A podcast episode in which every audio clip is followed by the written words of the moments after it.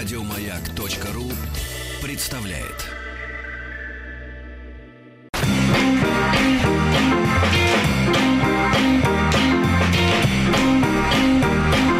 Сергей Стилавин и его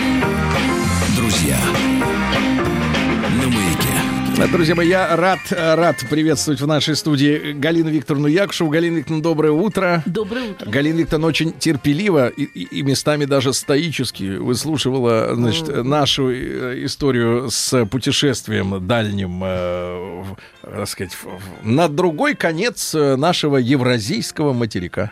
Да. Галина Викторовна, бывали в азиатских странах где-нибудь? Э, К сожалению, только мыслью, мечтами, мыслью, интересами. О, а, кстати, у И- вас же есть китайские студенты.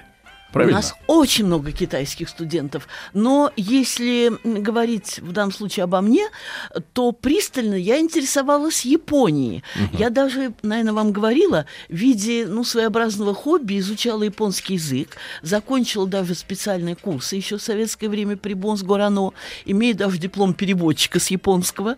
Но, э, конечно, за долгие десятилетия, потому что все это было у меня по свежим следам, когда я только-только э, защитила свою кандидатскую диссертацию по немецкой литературе, а мне не давала покоя мысль о том, как много общего и в характере, и в геополитической ситуации, и в исторических судьбах э, у немцев и у японцев. У не немцев? случайно, да-да-да, не случайно ось Берлин-Токио присутствовала и в Первой, и во Второй мировой войне. И действительно, и там, и там мы м, имеем дело э, с народом, с, э, с народами, э, которые испытывали определенные проблемы со своей территорией. Эти проблемы были и у Германии. Я не буду сейчас вам подробно рассказывать, но уже тон, тот факт, что в Германии Германия долгие века была раздробленной. А мы скажем просто, все, э, значит, соседи расхватали в Африке и в Америке себе колонии, а немцы не успели. Правильно. Кроме того, Восточная Пруссия была анклавом долгое время. Сейчас вообще не говорить не приходится. У Японии, я тоже не буду вас погружать э, в исторические проблемы Японии, но э, Проблема вокруг конфликты, вода. конфликты это, это одно. А второе, э, японо-китайские или китайско-японские, как вам больше нравится, войны. Поэтому меня уже сейчас, когда я много общаюсь с китайскими студентами, эм, э, в данный момент меня уже это не удивляет, но когда э, некоторое количество лет назад я э, близко столкнулась с китайскими студентами и э, обнаружила, что они очень плохо знают, а точнее не знают японскую культуру. Более того, более того, у них как-то становились напряженными лица, вытягивались лица, когда я задавала вопрос э, о таких э, классиках японской литературы, как лауреаты Нобелевской премии, там Кавабата Ясунари или Канзабура Оэ. И э, что особенно тут, э, я бы сказала так, ну, интересно слово не подходит, провоцирует на размышления. Дело в том, что японские иероглифы – это китайские иероглифы. А японский буддизм – это, ну, что значит японский? Это китайский буддизм. Ну, то есть Буддизм- заимствование шло с континента. Э, Вообще буддизм вышел, как мы все знаем, из Индии. Сиддхартха Гаутама, принц индийский, был, э, это реально, это не сын бога, он себя таковым никогда не позиционировал. Это был реальный принц Сиддхартха Да. Гаутама, которому и Герман Хессе, и вообще не буду перечислять э, масса откликов в литературе на его судьбу. Зародился буддизм в Индии, перешел в Китай, а уже от Китая его восприняли японцы. Иероглифик, иероглифика японская, тоже китайская, потому что изначальное письмо э, японское слоговое, и называется там катакана хирагана, катакана печатными буквами, хирагана рукописными. Сейчас это осталось э, в детских книжках, в рекламах, э, и э, как часть слов, в окончаниях там слов и так далее, и так далее. И, э, наконец, э, Конфуций, конфуцианство, кун-цзы. Это нам всем известно, что это китайский и мыслитель, и этик, своего рода Кант Востока. Только наш Кант появился в XVIII веке, а Кант Очень Востока... правильно, наш Кант. Сейчас-то он совсем наш. Да, он совсем наш. Кант, поскольку Целиком. у меня там ближайшие друзья работают в качестве преподавателей в, университете Калининграде? имени Да, в Калининграде. Я только что на прошлой неделе была. В таком случае, если вы знакомы с Гельмановым Владимиром... Нет, ну там Нет, очень... нет, только не по этой были- части. Ну там Ну что очень... зд- нет, Нам это- вели экскурсию, тоже вот э, филологи по Калининграду. Это очень, конечно, интересный город и вообще... Ну, вы потом отделились от экскурсии и вернулись, а люди до сих пор идут, я понимаю. А, Галина Викторовна, а, я вот о чем хотел спросить, да. А, У нас просто по Японии сейчас параллельно идет э, специальный цикл, называется «Японил», по четвергам. По четвергам, да, то есть завтра. Но, Галина Викторовна, а если мы как бы вот к нашей э, языковой, филологической теме э, пе- пе- перейдем и, и, э, от Востока оттолкнемся, то э, понятное дело, что м, язык, да, это, м, ну, один из способов понять э, э, стиль мышления, да, человека, его н- н- народ, ну, как прирожденный язык, да, как первый его язык, родной. Э, Можем ли мы, вот, поскольку вы все-таки изучали, да, японский, Да. э, вот, то а, объяснить нам разницу в мировоззрении, вот с точки зрения э, формирования фраз, мыслей, да, э, мы сильно отличаемся от... э, От японцев? от- ну, вот еще от азиатов, да, от японцев в плане мышления и того, как мы смотрим на мир.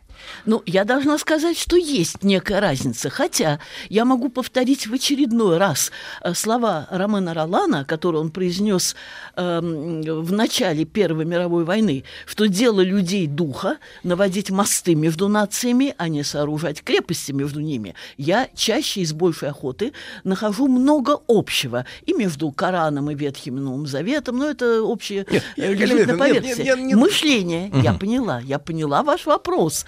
Я хочу сказать, и в мышлении я прежде всего вижу очень много общего, но есть, естественно, разница. Дело в том, что, может быть, от того, что жизнь японцев изначально, независимо от их соседей, независимо от проблем, которые возникают у них э, в таком геополитическом э, ракурсе, э, их жизнь на островах, их постоянная зависимость э, от моря, от всяческих тайфунов, от землетрясений и прочее, вызвала м, у них, э, у них, у, не- у японцев в их ментальности особенно особенно трепетная и в то же а, трепетно обреченная. Вообще, знаете, э, может ли существовать такое определение? Трепетно обреченное отношение к жизни как таковой. И есть целый ряд понятий. Вот я начну с первого, который мне кажется особенно тонким. Мононо аваре печальное очарование вещей. Моно-вещь, но это язык, ну, филологи меня поймут, аглютинативный, когда э, окончаниями определяется, приклеенными окончаниями определяется падеж. Аваре – печальное эм, очарование. Моно-аваре – печальное А очарование. из-за чего печаль? Из-за того, что все настолько быстротечно, это первое, с чего я Время начала. всё-таки, да, Я же вам сказала, трепетно, трепетно м, Обречённое. обречённое отношение к жизни. Эм, Отсюда и культ единичности. А, вот, вот в чем Яп- секрет того, почему японцы, э, начиная с 90-х годов до с 80-х, э, запомнились всем, кто их видел в виде туристических, э, в форме туристических групп, постоянно фотографирующими. Они хотели все время остановить, ну, условно говоря, мгновение. Ну, у них, у них еще, помимо прочего, э, хорошо развита техника.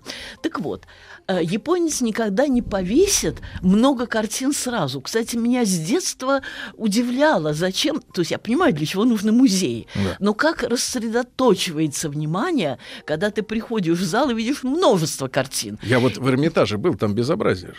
Ну, в В принципе... зал входишь, ну, ты куда? Конечно, куда, Ну, в куда принципе, деваться-то? с, с этим безобразием я Это встречалась отвратительно. не только в нашей стране, но и в Лувре, и в галерее да, да, Уффици, да, да, да. в общем, во всем мире. Японцы могут у себя иметь много картин, но, но э, повесят они для э, обозрения на время какое-то одну картину. То есть это культ единичности. Кстати, э, сейчас это становится общим педагогическим правилом, но я помню, как меня безмерно удивляло в детстве, когда я узнала, ну, в детстве, наверное, не в возрасте 6-7 лет, а может быть, там 13-14 лет, когда уже какой-то интерес к Японии у меня пробудился, потому что интерес к Германии у меня пробудился еще раньше, в связи с Гитлером. Я долго не могла понять, как могла страна, э, которая являла на протяжении мног... э, многовековой истории удивительную эм, терпимость, в том числе к различным национальностям. Напомню вам о том, э, что в результате диаспоры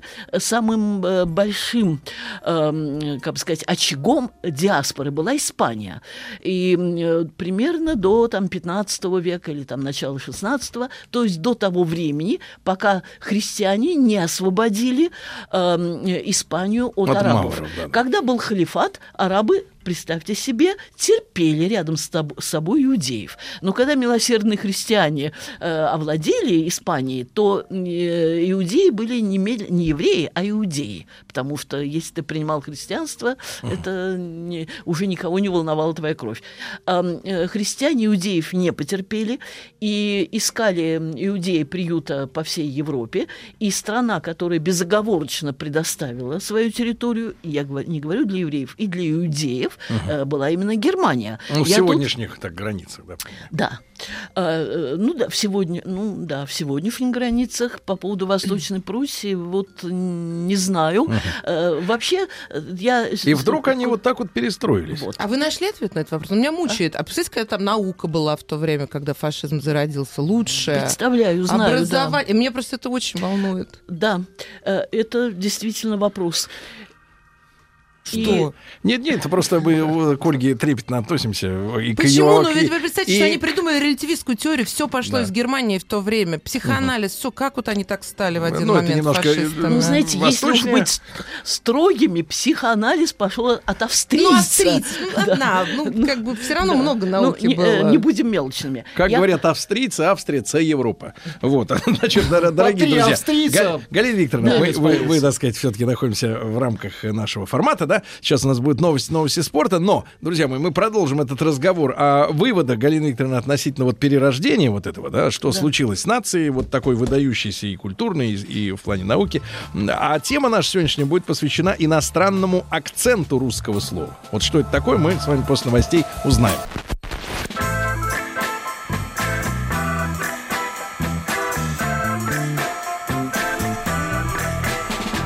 Сергей Стилавин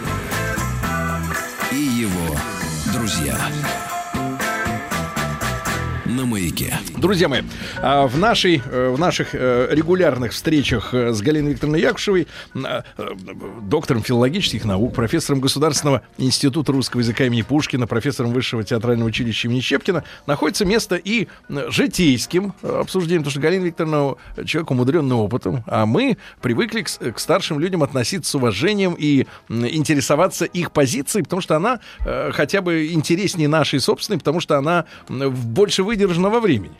Я призываю всех э, так относиться, к, в общем-то, к собеседникам. На равных, когда в одной гоп-компании, тогда можно, конечно, как Конечно. угодно затыкать собеседника. А, вот старшего человека надо послушать и сделать какие-то выводы. Ну Вот. А, Галина Викторовна, так вот мы не договорили, да? Вот э, прекрасная страна, да, э, подарившая столько мыслителей и поэтов, на которых многие равнялись и равняются, и музыканты, и, э, и военачальники талантливые, да, спортсмены. и наука, э, и даже Эйнштейн оттуда. Правда, сейчас все больше раздаются голоса о том, что его теория вероятности относительная, она э, является фуфлом, говоря по-русски, и, и, и всю говорите? науку нашу заставила на, на целое столетие замереть, э, будучи э, как бы очарованной вот этой теорией недоказуемой. Да, но это мелочи. Да, она двинула всю науку, эта теория. Никуда не двинула она науку. Значит, э, да, Галина Викторовна, не обращайте внимания, это Ольга, она здесь, так сказать, Отлично. вот, э, у Эйнштейн нее был муж, один из ее мужей был ученым, я понимаю. Значит, Галина Викторовна, но почему, что же случилось с германской нацией? Вот почему вот при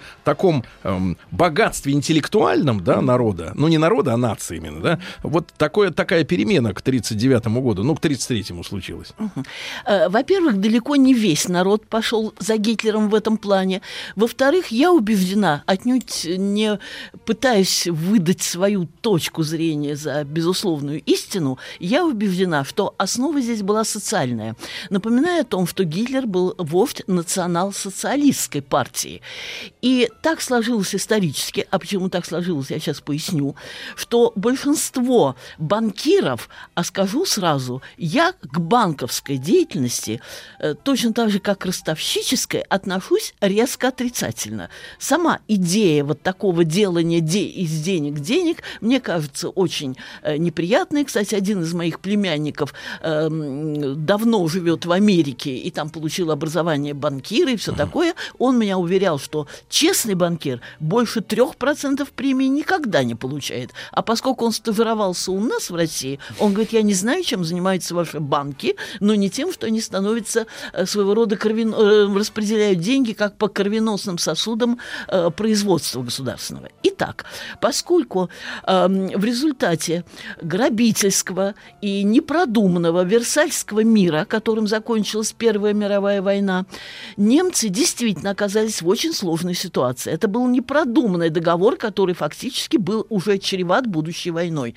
Немцы должны были платить огромные репарации странам-победителям. Их Рурский бассейн почти целиком э, продукция русского, не продукция, а э, сырье, ну не сырье, Ну, э, конечно, то, да. что добывало Ну, полезные да. ископаемые русского бассейна, почти целиком поступали во Францию и так далее, и так далее. Где-то в 30-е годы начались повальные самоубийства, голод.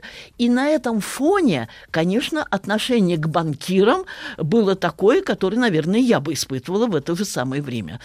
И действительно, тут еще феномен массовой психологии, э, феномен, ну, может быть, э, не очень э, высокого уровня образования масс, которых, вот если бы это шла речь о России, я бы сказала, охотноря... охотнорядцы. Я заметила, что... То есть я заметила, опя- опять это мое личное наблюдение, что духовно здоровая, как говорится, почва и интеллигенция, но между ними вот то, что в советское вре- время называли мелкой буржуазией, лавочники, но это самая опасная среда, которые думают, что они уже все знают, что они интеллигенты образованы, именно их, наверное, называл Солженицын образованцами. То есть они уверены в себе, у них нет той самокритики, той, э, того внутреннего самоограничения, которое есть, как говорится, у простых людей. И нет того уровня образования, который есть у интеллигентных людей. Так вот, на, на эти массы действительно воздействовали призывы эм, э, гра- «Хрустальная ночь», вот когда грабили, ну, простите, желтые жилеты, вот сейчас в- во Франции Франции. делают примерно то же самое. Но я должна пояснить, почему действительно так сложилось, что в разных странах эм, э, банкиры в основном евреи. Поясняю. Дело в том, что там, где евреи, иудеи не меняли своей вероисповедали- вероисповедальной ориентации, а это в еврейской среде, таких называли выкрестами, и они ну, польз- ну, не пользовались презрением, так не говорят, они вызвали презрение, как люди, которые в трудный момент отрекаются от своих корней. Так вот, им не продавали землю, поэтому они не могли ничего не строить, не возделывать и прочее, и прочее. Конечно, они могли становиться крупными учеными. Дизраэли, знаменитый эм, государственный деятель э, Англии, пожалуйста. То есть такие примеры есть. Но так, если они хотели как-то проявиться, почувствовать себя людьми уважаемыми, они несколько сфер, поневоле да? шли. То есть фактически это была почти единственная среда. Банк, скамейка. Вот Владик такой Да, романтичный. Сережа, да. Банкир по неволе. Да. Вот так. И вот, вот гнев обратился. Да, Галина Викторовна, Да. я по- уловил мысль, уловил мысль, да, про Версаль мы много раз говорили. Галина Викторовна, а тогда, может быть, плавненько перейдем, чтобы Конечно, плавненько конечно. перейдем. А, тема наша сегодня заглавлена как э, иностранный акцент русского слова. Ну да. Это вот что имеется в виду? Сейчас я скажу, что имеется в виду. Э, Начну я с ультрасовременного определения слова, художественного слова, как самого точного, вы сейчас удивитесь, в эпоху цифровиз- цифровизации, но я сошлюсь на бесспорные авторитеты. Начну я с того, что именно художественного слова в нашу эпоху, эпоху постмодернизма, конец 20-го, начало 21 века, признается самым эффективным, полным и универсальным способом познания действительности, бытия человека в мире и так далее. Как воскликнете вы? А вот так отвечу я. И не буду ссылаться на Гераклита, который когда-то в далекие времена спорил с Пифагором и говорил о том, что число э, дает очень узкое представление о предмете, а только слово там все целиком объемлет, оно включает в себя и противоречия, и оттенки, прочее, прочее. Я ссылаюсь на авторитеты. Это сравнительно недавно, в 1986 году, э, скончавшийся Хорхе Луис Борхес, э, один из э, крупнейших крупнейших э, мыслителей, писателей, культурологов и по своей основной профессии библиотекарь э, латиноамериканский, и, наконец, Умберто Эко, который скончался, можно сказать, на днях, в 2016 году, совсем недавно. И оба они, один продолжал другого, то есть, естественно, Эко продолжал Борхеса, даже в своем знаменитом романе «Имя Розы» он ввел одного сумрачного библиотекаря, ценителя художественного слова, которого он назвал Хорхе, и всем понятно, кто имелся в виду, они уверяют, что именно художественное слово, и я с ними соглашаюсь стопроцентно, потому что цифра суха, мертва, безлика и роботизирована, технизирована, и никогда нам не даст представления о человеке во всем богатстве его нюансов, оттенков и прочего, и прочего, э, какое дает слово. И в этой связи я обращаю внимание на то, как русское слово э, не только в аспекте языка, как средство общения, средство коммуникации и так далее, а русское слово как способ познания действительности, художественное слово способ познания действительности, как оно проникала на, э, я на Запад, ну, вообще и на Восток тоже, но началось все с Запада, и как оно там оценивалось и так далее, и так далее. И я хочу сказать сразу, что русское слово не сразу проникло на Запад в качестве, в качестве э, равноценного э, брата, коллеги слова западного. То есть первые переводы э, э, с русского языка для того, чтобы, причем переводы, я буду говорить только о том, что не было стимулировано или спровоцировано э, нашей стороной. То, что происходило в связи с, с заинтересованностью самих западноевропейцев. Э, первое, что мы, э, там, от, что мы должны отметить, это переводы в XVIII веке сатир Антиоха Кантемира, но, но, почему я это говорю, э, упоминаю об этом скороговоркой, это было, э, это было скорее была скорее фиксация того, что и Россия, которая еще совсем недавно, благодаря там э, всяким запискам Малярия, да, Малярия, там э, э, Сигизмунда Герберштейна, казалось так, э, ну, если не дико, не варварской, то что-то в этом духе. То есть она, ну, не отста, ну, я не знаю, но в какой-то мере, ну, страной, я не буду говорить такое резкое слово отсталой, страной, не находящейся в авангарде прогресса. Так вот, совсем недавно было так, а вот в XVIII веке переводы из Кантемира, они дают понять, что эм, э, идеи эпохи просвещения, культ разума, спас, э, свобода, равенство, братство и прочее, прочее, прочее. Ну, свобода, равенство, братство чуть-чуть попозже, это уже э, э, Великая Французская революция, но еще до нее Вольтер, Дидро, Руссо с культом разума, с культом естественного человека и естественного права каждого на счастье и так далее, и так далее. Вот, дескать, это и есть и в России. Еще позже появляется уже интерес к русской истории такого мирового характера. Георг Форстер, один из моих, наряду с Жанной Дарк, э, героев, эм, э, ну, я не знаю, как мировой цивилизации, Георг Форстер, эм, э, сын известного ученого-натуралиста, который вместе со своим отцом совершал кругосветное путешествие, который очень много оставил записок наблюдений о так называемых диких народов и всячески уверял в том, что народов, народов диких в таком в грубом понимании этого слова нет, что есть народы, стоящие на разных ступенях цивилизации, но и законы, и уважение должны существовать и по отношению к ним. Он в своих кругосветных путешествиях побывал в Петербурге, изучил русский язык и перевел на сначала на английский, он владел рядом языков, а потом и на свой родной немецкий. Знал он что-то порядка 5-6 языков.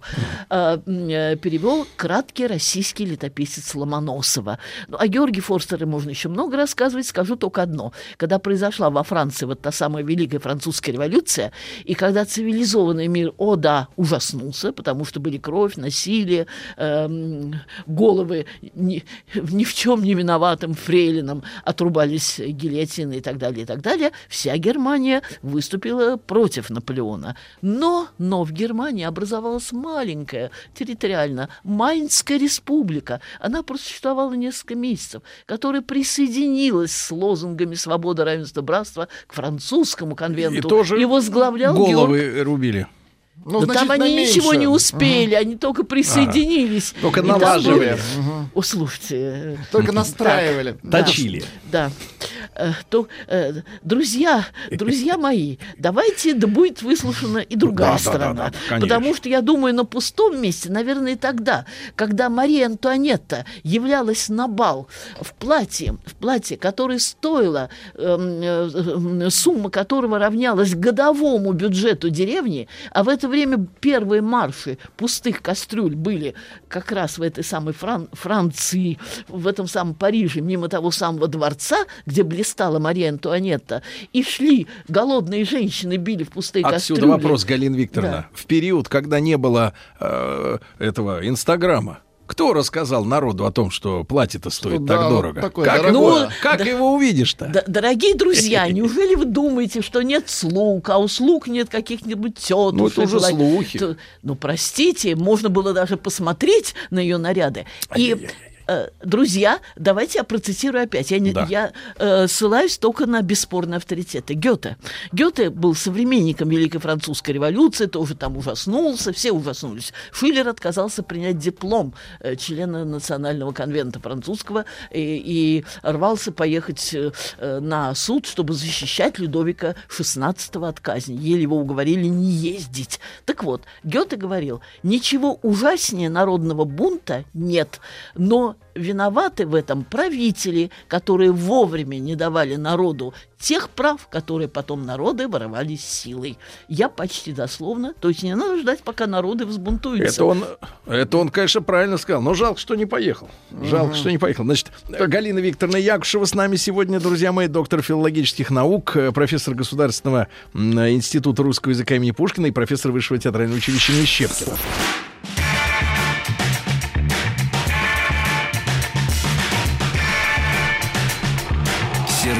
Стилавин и его друзья. Дорогие товарищи, Галина Викторовна Якушева, доктор филологических наук. Сегодня мы говорим о, об иностранном акценте русского слова. Имеется в виду, вот как наша мысль, облеченная в художественную литературу, пошла туда, через Да. границу. Да? Да, Мягкая сила. да. Мягкая сила. э, Звучит э, твердо. Да, вот я хотела сказать мягкой, мягкой, но при этом а, оказывающая весьма мощное и прочное влияние. Э, прошли годы и десятилетия. И э, поскольку я м, встречаюсь э, и с коллегами, и работаю в институте, Государственном институте русского языка имени Пушкина, где, естественно, среди наших студентов и иной раз и преподавателей, приезжающих из-за границы, встречаются люди, воспитанные либо целиком на западной, либо целиком на восточной культуре. И в чем я убеждаюсь? Что сила русской литературы, сила русского слова набирала свою мощь, свое влияние на протяжении XIX века. Э, Конечно, тут целый ряд имен, которые мы должны с уважением вспомнить. Например, Ксавье Мармье. Ну, вообще такие, конечно, с, э, с одного упоминания такие э, э, имена, с одного воспоминания о них эти имена не запоминаются. Я просто хочу сказать, что есть целый ряд людей, э, может быть, для нас и широко неизвестных, но, в принципе, мы должны о них больше писать, вспоминать и говорить. Такие люди, как Фрид, вот Ксавье Мармье, А можем им, например, присвоить звание какое-нибудь? Вот я сейчас думаю о том, что пока еще нет какой-то книги, которая была бы целиком этому посвящена. Или Фридрих Боденштедт, который не только первым перевел всего Лермонтова, правда, говорят, не очень хорошо, мне так все-таки, хотя я по-немецки читаю, мне трудно оценить оценить вполне качество перевода. Э, ну, говорят, не очень хорошо, но он впервые не только издал двухтомник Лермонтова, э, он э, встречался с Лермонтовым накануне его вот, трагической А вот гибели. се- сейчас бы, кстати Да. говоря, Галина Викторовна, в наше время, если бы были такие литераторы, а, можно сказать, для них, слава богу, что у нас таких сегодня нет, которые бы нашу мысль, которой тоже сейчас нет, доставляли бы на Запад. Их бы в комиссию вот этого прокурора, который расследует русское влияние на выборы Да, в Ш- да. США, подтянули бы и спросили бы, ты что, подлец, э, за русских тут, что ли? Ну, я вам скажу, сейчас э, наша литература неоднозначна. Но я сейчас закончу. Да, да, да. Баденштедт первым не побоялся обратить внимание на бунтарский, богоборческий э, пафос Лермонтова. И поэма «Демон», которая была запрещена к изданию в России, была издана э, впервые именно в Германии. Мы на это обращаем тоже внимание. И далее, Проспер Мариме. Проспер Мариме я принесла с собой э, даже... э, ну, его сочинения, его литературную критику. Сейчас у меня нет возможности, естественно, зачитывать все и даже зачитывать все фрагментарно, но я обращаю внимание, что отчасти благодаря дружбе с Тургеневым, но и не только благодаря этому, но и благодаря силе русского слова, потому что э, Проспер Мариме был человеком весьма открытым, по профессии дипломатом, много ездил, он дружил не, не только с одним Тургеневым. Так у него 50-е, 60-е годы его жизни, умер он где-то в 92-м примерном году, прошли под знаком влияния русской литературы. Он переводил и Тургенева, э, и Лермонтова, и Пушкина, и Гоголя, написал прекрасные статьи э, о э, ф- многих русских писателей. Правда, правда, э, считается так, что он недооценил Гоголя, счел его только сатириком, счел его только юмористом, он и а не смешно. философом. Ну, Вы выглядит, ну да, да, Гоголь, Гоголь. Ну да, я поняла, о чем вы говорите, да, да. Но, э, но я обращаю внимание на э, то, что Проспери Мариме, человек, э, я уже говорила, дипломат, очень такого широкого образовательного, владеющий широким образовательным пространством и Да. знающий историю многих народов. И я чувствую, что э, надо завершать, я все-таки прибавлю к этому, что в конце XIX века уже появились работы, не только созданные, скажем, Проспери Мариме, который профессионально там этим занимался и так далее, работы критиков э, во Франции, не только во Франции, которые говорили о том, что в наши дни, конец XIX века, заметьте, это и Оскар, Оскар Уальд, это и Голсуорси, это и э, Золя, это, это все те, кто еще живы. Э, э, я не говорю о тех, кто сравнительно недавно ушел из жизни, такие как там Пасан и так далее. И возник, э, появляется на Западе, без всякой нашей провокации, работы, где говорится о том, что в наше время, когда переживает кризис, исчерпанность и духовная, и эстетическая нашей литературы. Но мы все понимаем, кризис 19 век, кризис традиционной культуры, там и Ницше э, со своей смертью Бога, там и Зигмунд Фрейд со своим культом подсознания, э, бессознательного и так далее, и так далее. Именно русская литература дает нам надежду на то, что у человечества есть духовный резервуар, что у человечества есть еще запас и сострадания, и сердца, и ума. Да. И культ Достоевского, э, Толстого, Чехова, Да. Тургенева тоже. Пару мыслей, Галина Викторовна. Но только вот сейчас, действительно, когда Саша Петров добрался до Гоголя, все-таки образу его вернули человеческий, не сатирический, так сказать, какой-то оттенок, да, но это я шучу. А вообще, на самом деле, нашим писателям действительно нужно позадум- задуматься не о том, чтобы э, заключать выгодные контракты с издательствами и рубить бабки, вот, а о том, чтобы действительно стать, стать э, провозвестниками русской мысли. Но для этого надо ее как-то вот в себе вырасти, русскую мысль-то. Ну, я- А ее нету мысли. Вот, по я нулям пока. Из да. числа современных писателей не могу не выделить сравнительно недавно ушедшего от нас Владимира Маканина. У него есть потрясающий роман Вот. «Асан» о русско-чеченской войне. Обратите внимание. Галина Викторовна Якушева, доктор филологических наук. С нами сегодня была Галина Викторовна. Огромное спасибо. Еще больше подкастов на радиомаяк.ру.